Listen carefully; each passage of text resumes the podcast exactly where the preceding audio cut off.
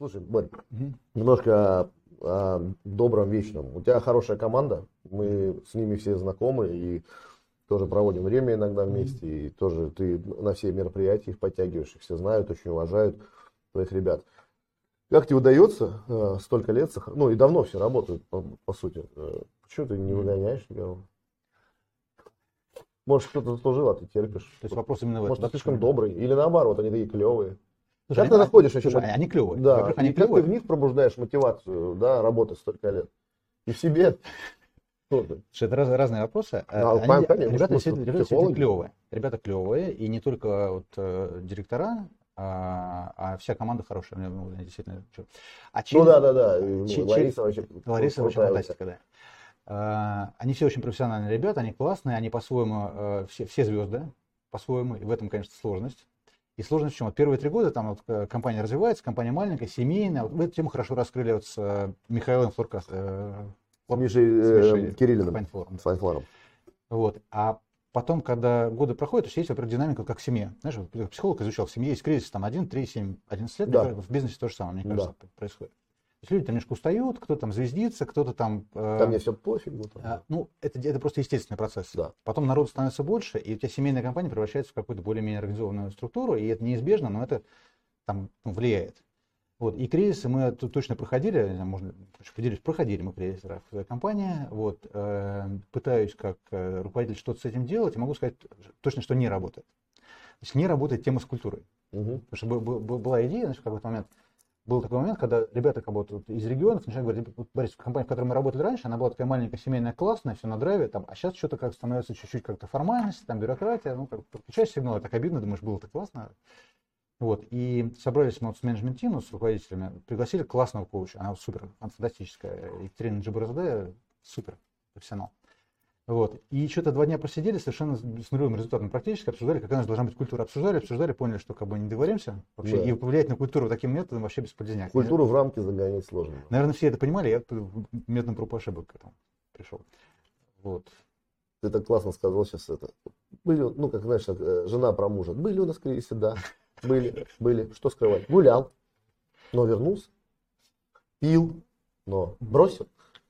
И вот мы вместе.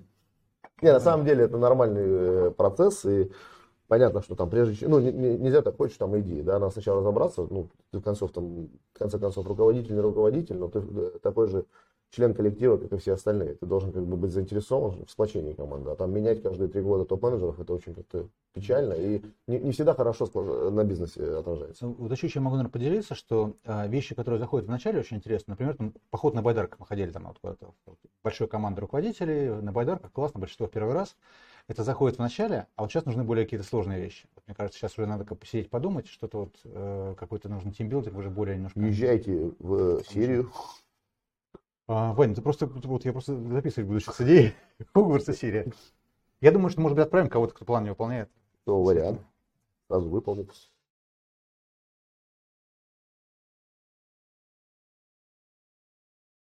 Скажи, как выглядит ваша сейчас продажная стратегия?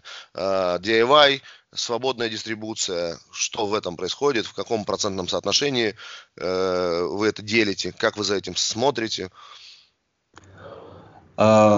Ну, стратегия изначально она была ориентирована на несколько каналов, да, то есть под, соответственно, первый канал, который мы для себя определили, хотя было непонятно тогда, да, то есть был канал крупные федеральные дистрибьюторы, так мы их называем, вот, и канал региональных клиентов, да, то есть мы здесь, в общем-то, хотели определиться, куда двигаться.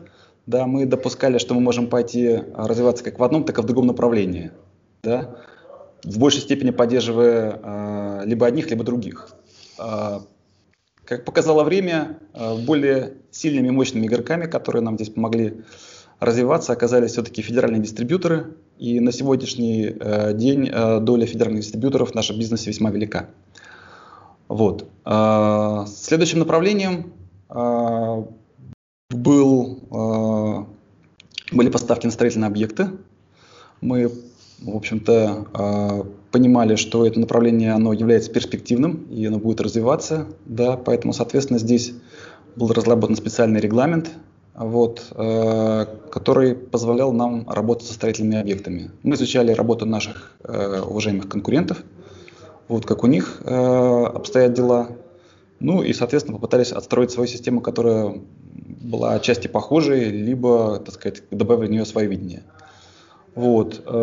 Крупные сетевые игроки, вот, достаточно активно развивающиеся на российском рынке, у нас также присутствуют в нашем портфеле. Доля велика. Вот. Мы не считаем, что доля сетевых игроков должна быть, так сказать, очень большой. В этом есть определенный риск. Вот. И, соответственно, ну, мы следим за тем, чтобы доля, так сказать, была в пределах того, что является приемлемым для нас. Вообще, по поводу вообще стратегии, да, когда ну, я нарисовал там некий план, разбив его по каналам продвижения, да, то у нас в Стамбуле руководство спросило, а почему так мало клиентов? Да, почему, почему где 50 клиентов, да, почему их такое, в общем-то, можно посчитать на пальцах там, основных одной руки, да. Мы объяснили, что это просто вот таким образом сегментировался российский рынок, такова его специфика. И мы можем либо учесть ее и развиваться в соответствии с ней, либо не учесть, пытаться навязать свое и иметь риск проиграть. Да, все совершенно верно.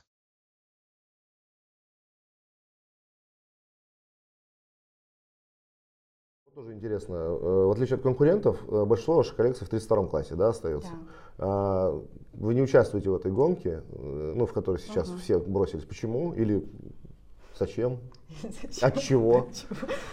И, может, вы будете потом? Значит, вопрос про класс, он такой там, регулярный, классический, давно существует. Ну, давай так, значит, на Quick Step, если мы, потому что, да, это конкретно вопрос про Quick Step, потому что перго весь в 33-м классе. Ну да, да, да, да. Значит, Quick Step мы даем 25 лет гарантии. На гарантии, да, для производителя линолеума, может быть, новое слово. Не все дают гарантии. Значит, но, да, пожалуйста, у нас везде, смотри, гарантия написана. Хорошо, можно прийти, поменять. Да. Главное, привезти линолеум на завод, свой кусочек снять и получишь. О, отлично. Новое что-то. Значит, есть, мы используем, во-первых, там, технологии, не связанные с классом, да, повышение износостойкости, там в Quick Step есть scratch-guard, там дополнительная защита от царапин, но, значит, есть технический нюанс, мы не потому, как бы, не то, что мы там высокомерные, да, и хотим всех приучить пользоваться 32-м классом, когда это возможно, но дело в том, что при производстве ламината, если повышаешь класс износостойкости, то увеличиваешь или меняешь состав верхнего слоя. И это влияет на цветовое восприятие. То есть декор становится, декор третьего класса, да, он становится мутным и так далее.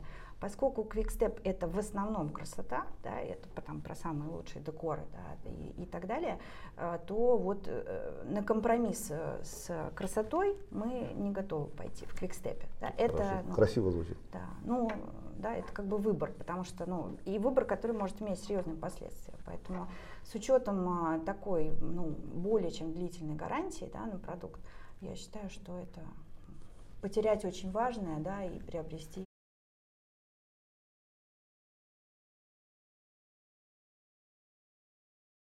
Была ли какая-то стратегия прям у тебя там, вот за 5 лет я планирую сделать именно так, так, так? Да. Или ты в процессе просто, ну, надо делать, ребята, собираемся, вот здесь подумали, придумали какую-то фишку, внедряем и так далее? Надо было делать, потому что мы уже вписались, мы были в продукте, никакой стратегии не было, был просто какой-то дикий фанатизм, да, и любовь к преимуществом этого продукта, потому что когда мы разложили его в первую очередь на преимущества, все же мы знаем, то есть каждый умеет продавать, это миф, что никто не умеет продавать. Мы на кухне сидим, там, не знаю, пьем хороший чай, да, и говорим, какой же он вкусный, попробуй, и рекомендуем, там, не знаю, своему другу, да, это тоже как бы в чистом виде продажа, конечно, поэтому конечно. Здесь, ну, мы продаем как бы в данный момент качество и вкус, и там, свойства этого продукта, Поэтому эти свойства, то есть в первую очередь проявился фанатизм, и любовь, она потом воспиталась к этому продукту, потому что такого не было, да, и перестройка менеджеров, которые занимались в первую очередь всегда торговлей в общестроительном рынке, уйти в отделку было сложно. И было очень много у коллектива психологических надломов, да, потому что ну, тупо ты работаешь сначала со строительными организациями, с прорабами, да, а потом тебе нужно работать уже с магазинами, это другая как бы ниша, комплектовщики и так далее. И заложить этот продукт очень сложнее было на тот момент. Вот, поэтому стратегии никакой не было, просто материал уже был на складах, и нужно было что-то делать. И стратегия рождалась на коленке, и цели там количественных, ну, я не припомню, честно говоря, там взять и там, продать какие-то там 10 тысяч квадратных метров. Я до сих пор помню первую продажу, да, то есть мы вот, там, я и мой единомышленник Стас, который достаточно медийная там сейчас... Ну, Стас-то, да. Продач, да, твой коллега. Продач, Продач, да, да, да. Красавчик. Мы с ним вот бок о бок вот все эти годы, это единственный человек, который работает в этой компании столько же, сколько и я. Вот, поэтому мы там продали какие-то первые, там, на какую-то квартиру ФСБшнику корешу Стаса, и это было очень, как бы, мы ездили там, сами там чуть ли не укладывали, это было очень эпично, то есть, и это было запоминающееся, и этот продукт до сих пор лежит там в этой квартире, ему ничего не стало, и вот... Боролись за каждый квадратный метр. ФСБшник из Питера. А, нет, этот уже был. Это было бы прикольно. Всегда, когда слышишь это слово, задумываешься. Но, тем не менее, это там Стаса хороший друг знакомый. В общем, вот как-то так, через знакомых сначала пытались распедаливать этот продукт. И, ну, вот этих четких количественных целей не было вообще от слова совсем. То есть радовались каждому упаковке, каждому проданному. Слушай, мне кажется, ну не знаю, поддержишь или нет, и много историй наших успешных коллег на начальном этапе, особенно вот такого стартапа, когда ты сильно обвяжешь себя планами, отчетами, план-фактами, бюджетами и прочим, это может похоронить любую идею. Это похоронит, да, абсолютно. Здесь нужен только там трезвый ум, холодный даже, да, и там, как говорится, и фанатизм, да, это как передовая, здесь просто нужно... До определенной степени это могло бы мешать, если бы вы четко... Конечно, то есть это сейчас компания, ну, фактически, когда она разрослась, меня печалит только то, что как бы она очень сильно забюрократизировалась, да, но, к сожалению, от этого тоже никуда не деться. Ну, это уже следующий этап, грубо говоря. Да, даже да, это уже, наверное, третий, четвертый этап. Да. На тот момент это было как-то на фанатизме, на каком-то, на эмоциональных каких-то положительных порывах. Я думаю, многие из нас страдают от какой-то бюрократизации, да, наших процессов, компаний и так далее. Причем... возглавляем это мы сами, да, сами инициируем, чтобы эта бюрократия в какой-то степени появилась, и сами от нее иногда страдаем. Но это, наверное, так и есть, но потом, как бы, когда опыт сравниваешь различных других бизнесменов, понимаешь, что это, ну, наверное, неизбежно, к сожалению. Неизбежно. Скорее неизбежно. Вот, но хочется все равно этот дух какой-то семейный поддерживать. Как могу, это делаю до сих пор.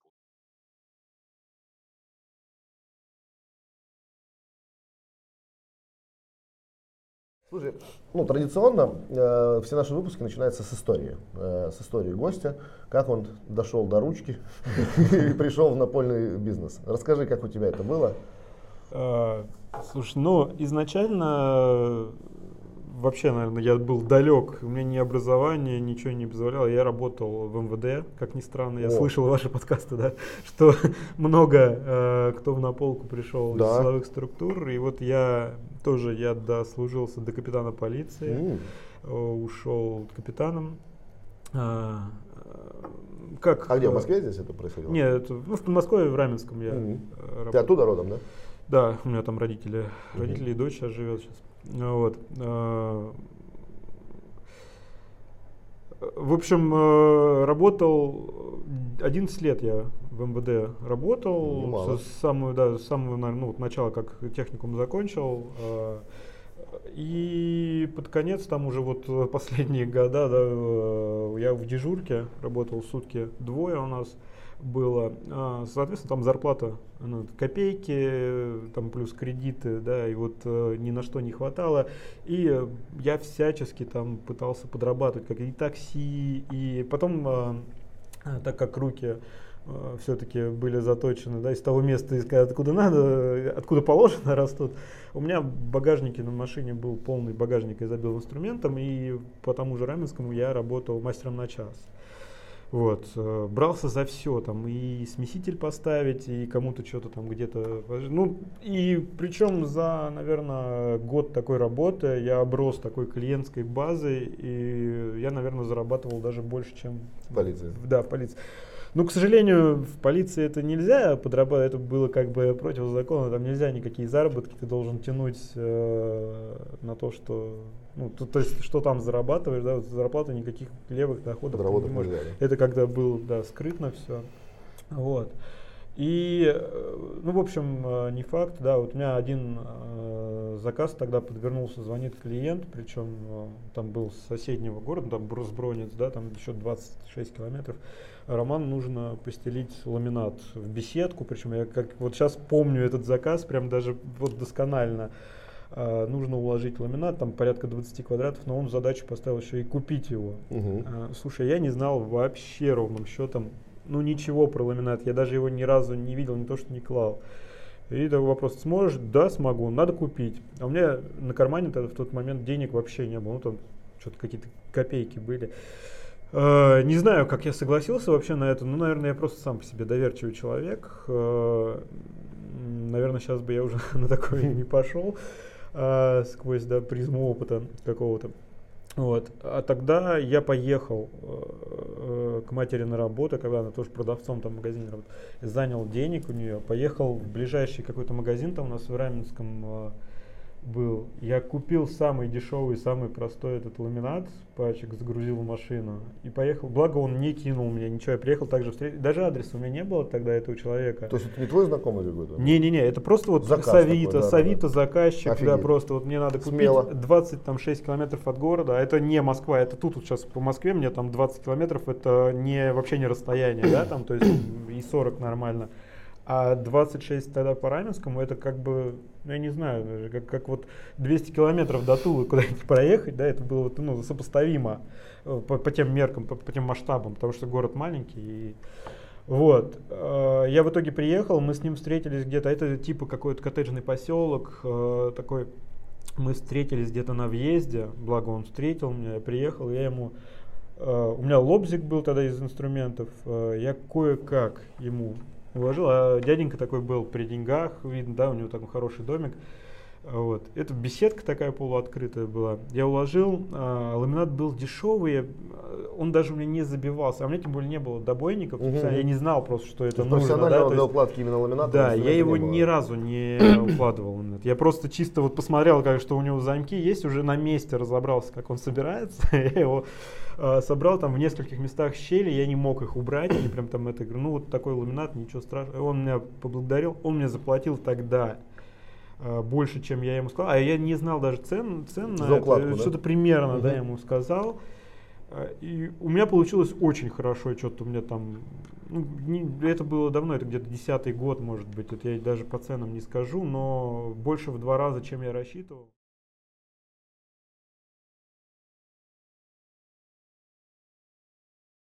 Ну а продажи у тебя каналы те же самые, что и у нас, грубо говоря, те же DIY, та же независимая розница? Ну, нет, каналы разные. Я рассказывал, что есть DIY, да, есть традиционная розница, есть специализированные магазины. Ты рассказывал там. Там, да. Есть, ну, добавляются дистрибьюторы, которые занимаются с проектировщиками, да, проектные работы закладывают на местах, за счет того, что у них там они защищены брендом. И есть канал, вот профессионалы, вот то, что инсталляторы, да, или маляры, профессиональные сейчас вот механизация, автоматизация, безвоздушное нанесение, когда бригада там из 3 человек может сделать там за 7 дней тот же объем, что там 20 таджиков там за 3 недели, да. Словом говоря, вот это с юга пошло сейчас движение, то есть оно потихоньку, на юге оно уже везде там, да, практически.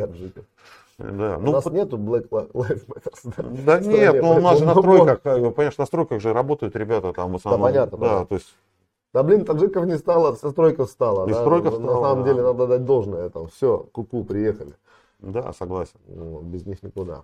Поэтому, в принципе, вот эти каналы все существуют. И плюс онлайн тот же, в котором мы там, как бы, опять же, комплексно заходим. Да? Маркетплейсы. Маркетплейсы. Да, ну, я рассказывал, что если, допустим, я считаю, что открыть интернет-магазин там любому производителю, это будет капля в океане, ты растворишься. С точки зрения там маркетплейса, он решает какую-то задачу, но я считаю, что там должна быть усеченная линейка, простая возвраты, там совершенно люди, не читающие описание, опыт показывает, что там... Ну, то есть это не канал, ну, то есть ты там должен быть, да, должен присутствовать, потому что время такое, это еще такое, дополнительный канал, но это не... Нет, это не панацея. Все говорят, что ты приходишь на маркетплейс, у тебя там все, тебя никто не может. А что канал, ну, по твоему направлению, самый такой вот перспективный канал? Я считаю, что, знаешь как, я всегда говорю и своим, и мое любимое сравнение, это вот табуретка, да, там с одной ножкой это маркетплейсы, да, если ты там представляешь там и делаешь свой интернет-магазин, да, условно, он, во-первых, расширяет ассортимент, да, ты там можешь контент по-другому представить, это как бы вторая ножка. Третья ножка, ну, если... Ну, хорошая визуализация табуретки. Да, третью ножку ты ставишь, например, там, ну, та же витрина на Авито, понимаешь, и там канал, четвертая ножка, это Инстаграм, Фейсбук, да, социальные сети. И, понимаешь, это такое, как бы, заход должен, понимаешь, вот ты же не можешь, там, ты производитель, допустим, представь, что у тебя канал, это только вот специализированные рынки строительные, понимаешь? Ну, тебе это будет неуютно, да, ты будешь зависеть там от каких-то условий, ты заходишь там в DIY, да, ну, ты сам делаешь свою диверсификацию бизнеса. Поэтому, как бы, я считаю, что здесь в любом направлении, да, должно быть... Работать ты должен, как бы, везде и не расслабляться. Не расслабляться, да. Там, потому что, понимаешь, здесь у тебя... как бы... А вы анализируете тоже отдельно по каналам, да, продажи? У тебя есть какая-то отсечка? У меня отсечка есть. У меня вообще, в принципе, изначально, то есть, если там многие компании, я знаю, там конкуренты, они делают там сбытовую сеть по региональному, да, там ЦФО, там Сибирь, Приморский, да, то у нас изначально всегда, я считал, что это более правильно, это по клиентам, да, группе клиентов. То есть, есть DIY, это свои менеджеры, они работают с документооборотом, да, вот это, там своя матрица продуктов, свои презентации, эти байеры, бесконечные переговоры. Строители там, это контрактные, да, это совершенно другой бизнес, это совершенно другая матрица. А ты разные даешь там бренды? Я разные бренды даю. У меня... То есть таким образом ты их и... Да, потому что в краске, в отличие от полов, понимаешь, в полах ты, как это, знаешь, мыши плакали, кололись, но продолжали есть кактус, да, то есть тебе некуда податься. Давай сейчас попробуем про проекты поговорить. Я хотел бы, чтобы ты дал нашим слушателям несколько таких лайфхаков. Объясню, как я сейчас вижу. У нас, ну, первое, о чем хочу, чтобы люди услышали. У нас очень много проектов проходит везде, всегда, в Ютексе, в Опусе, неважно. Ну, Балье, в России СНГ назовем, да. Очень много. Параллельно идет разных разработок. Во-первых, как они рождаются и как ты запускаешь этот флоу. То есть, как ты запускаешь, какая команда будет над этим трудиться, кто лидер, как тебе докладывают и как ты отслеживаешь, на какой стадии проект. Это, конечно, наверное, все знаем, да, это очень простые вещи. Ты должен понимать, кто будет делать что, кто сможет что, какие ресурсы, и понимать в каждом моменте, где ты находишься. Да. Это все очень элементарно, но без этого нельзя. Элементарно, но многие этого не делают. Да. Или это понятно, может быть, в любой форме, мастер-планов, каких-то бизнес-планов и так дальше, и так далее. Да, меня исправляет. Но я по-другому не умею, да. Ну, то есть, есть ли рецепт, я знаю, что ты его искал, и мы его искали, но пока не нашли, да, скажем это. Вот дайте нам там программу, помнишь, да, который классно отслеживает проекты. Выберите что-то одно, грубо говоря, представьте нам, до сих пор, как бы, да, это... Много этого слушал, смотрел, искал, есть огромное количество программ, ни одна нету, не идеальная или далеко от идеала. Это, ну, огромная ручная работа. И потом, когда уже понимаешь, что Excel с этим изумительно справляется. Всегда возвращаешься к нему. Да. И люди важные, которые с ответственностью относятся к этому, которые не забывают на моменты, которые не воспринимают слишком легко все. Вот так как-то, да. Ты снял с языка. На самом деле можно придумать любую программу. Это может быть там MindMap или Project или еще что угодно. Но если люди к этому относятся как тупо занесению каких-то слов от времени ко времени, но не смотрят на то, как проект реально двигается, и им этот самим инструмент не нужен, то, конечно, ничего не двигается. Мы много видели таких менеджеров, которые вот могут красиво все там записать, в итоге нет ничего сделано. Бывает, наоборот, хулиганы какие-то нифига не пишут, а проект двигается. Да. Вот здесь как раз, но как лидер проекта ты не должен, главное, забывать, что тебе надо чекать в тех точках рэперных, которые уже обозначены были. Конечно. И требуешь, чтобы они соблюдались, потому что все время, еще полчасика, 4 дня, 8 месяцев и так далее. Ну и искать закономерности. В любых активностях проверят, чекают и снизу, всегда, когда проект и отчет снизу, не сверху, а снизу его проверяешь, и там, если быстро находишь одну ошибку, то там минимально 3. Не ищи, не переставай, не заканчивай искать, пока не нашел хотя бы 3. Да. Как ты оцениваешь рынок напольных покрытий стран СНГ, в общих цифрах, крупными штрихами? По крайней мере, не надо говорить самые маленькие страны. Вот, давай топ-3-4.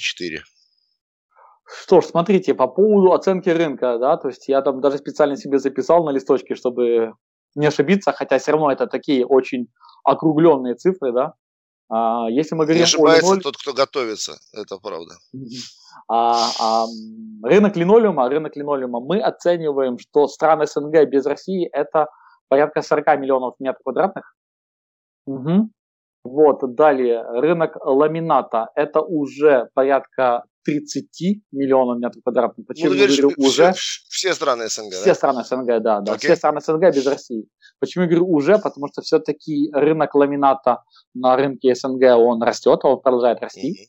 Кстати, в отличие от России, где мы видим более-менее какой-то такой устаканился паритет. То есть, и линолеум, и ламинат растет, но более-менее растут на одинаковые проценты, динамика роста.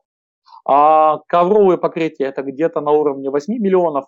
Ну и всем очень интересная категория новая, или сравнительно новая, это LVT, или SPC, как его там называют, или модульные ПВХ покрытия, Но здесь очень сложно это оценивать, потому что все-таки крайне большой круг поставщиков, крайне разные каналы поставок во все страны. Но это точно на уровне 2-3 миллионов метров квадратных. Кстати, как ты думаешь, не связано ли то, что ламинат в рынке России более стабильный, но очень большой рост SPC и LVT, а в СНГ этого тренда мы сейчас еще не наблюдаем, поэтому там ламинат еще растущая категория. Смотрите, объективно и в рынке СНГ есть рынки, где ламинат не растет, или наоборот, даже там чуть-чуть падает, например, в частности, это рынок Казахстана в прошлом году, где, наоборот, очень серьезно вырос рынок линолеума. Связывать ли, что LVT или там модульные ПВХ-покрытия забирает рынок ламината или линолеума, но мы понимаем, что они забирают рынок всех напольных покрытий.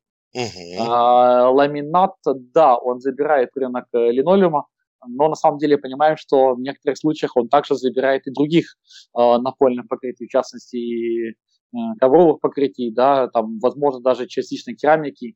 И здесь все-таки разные страны по-разному показывают рост или падение той или иной напольной категории, а также есть разные влияния, как называется, потребительского вкуса, тренда, что ли, назвать, Например, в Украине очень высокие позиции керамической плитки, и очень они стабильны, популярны, и это спрос в так званой западной части Украины. Так званая восточная часть Украины, здесь, наоборот, больше спросом пользуется линолеум. И немного мы видим, что там растет ламинат, то бишь он забирает линолеум. Вот. Что касается Казахстана, как я уже немного начал говорить, значит, ламинат, как это неудивительно, но в прошлом году даже немного просел. В большинстве своем связывает это с тем, что была нехватка ламината, все мы помним прошлый год. да, то есть резкий выход из коронавирусных ограничений для напольного бизнеса. Ну и вообще, да, надо сказать, что в Казахстане были очень жесткие ограничения. Огромнейшие ограничения, но тем не менее, видимо, так как все-таки основные поставки ламината происходят от тех же поставщиков, что и поставляют на Россию, то производители, видимо, все-таки мы же не локальные производители ламината. У нас есть производство ламината в Бельгии, но это более нишевый сегмент, да. Видимо, локальные производители больше сфокусировались на рынке России. Видимо. Мне тяжело сейчас говорить это, чтобы меня правильно, там, как сказать, оценили или чтобы меня правильно поняли производители ламината, но на рынке Казахстана говорят, что вот, например, прошлый год это порядка 7 миллионов метров было завезено-реализовано против там, тех самых 7,5 миллионов по нашим оценкам годом ранее, то бишь в 2019 году. При этом все были нулями, наоборот ситуация. То есть рынок Казахстана в прошлом году просто взорвался, в кавычках, потребление линолеума. 20 миллионов против 17. И здесь отмечают, что это именно в первую очередь за счет нехватки ламината. А рынок реально сидел, как тут ты правильно отметил, в ограничениях, в невозможности ездить в другие страны в туристические поездки, в высоких ограничениях даже перемещения между регионами определенное время, даже длительное время.